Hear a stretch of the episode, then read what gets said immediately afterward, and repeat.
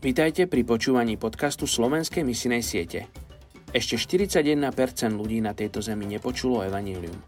Aj dnes vám predstavím jednu z najmenej zasiahnutých etnických skupín a na záver sa spolu za ňu pomodlíme. Dnes je 25. oktobra a my sa modlíme za etnickú skupinu Hausa z pobrežia Slonoviny.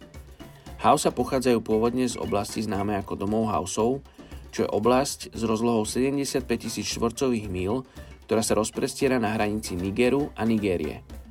Hausa migrovali na pobrežie Slonoviny v posledných 200 až 300 rokov. Obchodníci z etnickej skupiny Hausa, moslimskí kňazi a otroci hovoriaci v reči Hausa pomáhali šíriť kultúru Hausa po celom pobreží Slonoviny. Reč Hausa sa stala jazykom moslimských obchodníkov. Hauským ženám sa poskytuje menej vzdelávacích príležitostí ako mužom a je potrebné, aby sa vydávali ešte ako veľmi mladé. Často sú zatvorené v domácnosti s výnimkou návštev príbuzných, obradov a na pracovisku.